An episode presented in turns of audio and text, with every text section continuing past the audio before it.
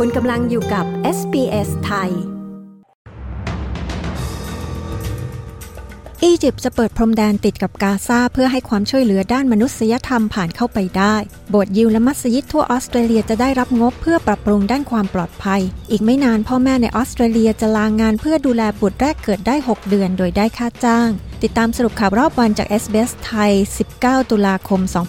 2566 กับดิฉัน ปริสุทธ์สดใสค่ะ ประธานาธิบดีอียิปต์ตกลงที่จะเปิดจุดผ่านแดนที่อยู่ติดกับฉนวนกาซาเพื่ออนุญาตให้รถบรรทุก 20 คันนำความช่วยเหลือด้านมนุษยธรรมข้ามพรมแดนไปยังกาซาได้ เมื่อวันพุธ ประธานาธิบดีโจไบเดนของสหรัฐ ยืนยันว่าเขาได้พูดคุยทางโทรศัพท์ กับประธานาธิบดีอียิปต์อับเดลฟัตตาเอลซิซีซึ่งตกลงที่จะเปิดพรมแดนอียิปต์ที่ติดกับกาซาอีกครั้งด้านองค์การสหประชาชาติได้กล่าวว่า มีผู้คนหนึ่งล้านคนต้องกลายเป็นผู้พลัดถิ่นในฉนวนกาซา นับตั้งแต่ความขัดแย้งระหว่างอิสราเอล และฮามาสเริ่มต้นขึ้น โดยผู้คนจำนวนมากประสบปัญหาการขาดแคลนอาหาร น้ำและสิ่งจำเป็น แคลโอนิลรัฐมนตรีด้านกิจการภายในของออสเตรเลียกล่าวชื่นชม ความพยายามของกองกำลังพิทักษ์พรมแดนออสเตรเลีย ที่ช่วยให้ชาวออสเตรเลียสามารถเดินทางกลับมาจากอิสราเอล และฉนวนกาซาได้อย่างปลอดภัย เธอกล่าวเรื่องนี้ในขณะที่เที่ยวบินเที่ยวสุดท้ายที่รัฐบาลออสเตรเลียจัดหา เพื่อช่วยเหลือชาวออสเตรเลีย ได้เตรียมออกเดินทางจากเทลอาวีฟในวันนี้ เจ้าหน้าที่กล่าวว่าชาวออสเตรเลียมากกว่า 1,500 คนที่ลงทะเบียนกับกระทรวงการต่างประเทศได้เดินทางออกจากภูมิภาคนี้แล้ว ในขณะที่ชาวออสเตรเลียที่นั่นอีกราว 1,200 คนกำลังติดต่อกับรัฐบาลและรับข้อมูลล่าสุดเกี่ยวกับการเดินทางกลับออสเตรเลีย สำหรับชาวไทยนั้นโฆษกประจำสำนักนายกรัฐมนตรีไทยกล่าวว่า ขณะนี้ชาวไทยในอิสราเอลที่เสียชีวิต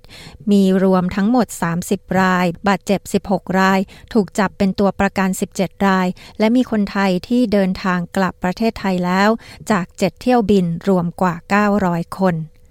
บสถ์ยิวมัสยิดและโรงเรียนสอนศาสนาในทุกรัฐและมณฑลของออสเตรเลียจะได้รับงบประมาณรวม 50 ล้านดอลลาร์ เพื่อปรับปรุงด้านความปลอดภัย ภายใต้แผนใหม่ของรัฐบาลสหพันธรัฐ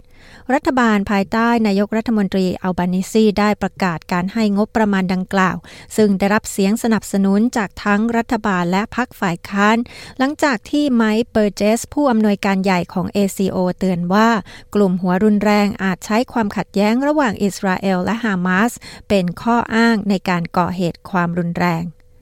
อีกไม่นานนี้พ่อแม่ในออสเตรเลียจะสามารถแชร์วันลางงานเพื่อเลี้ยงดูบุตรแรกเกิด โดยได้รับค่าจ้างได้สูงสุด 6 เดือน ภายใต้การขยายโครงการเกี่ยวกับเรื่องนี้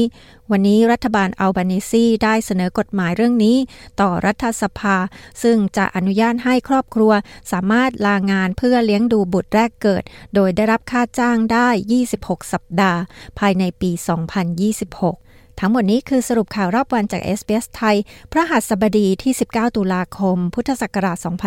2566 ดิฉัน ปริสุทธ์สดใส รายงานค่ะ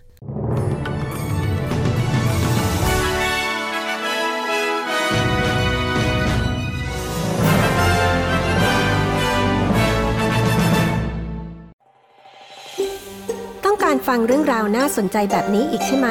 ฟังได้ทาง Apple Podcast Google Podcast Spotify หรือที่อื่น ๆ ที่คุณฟัง podcast ของคุณ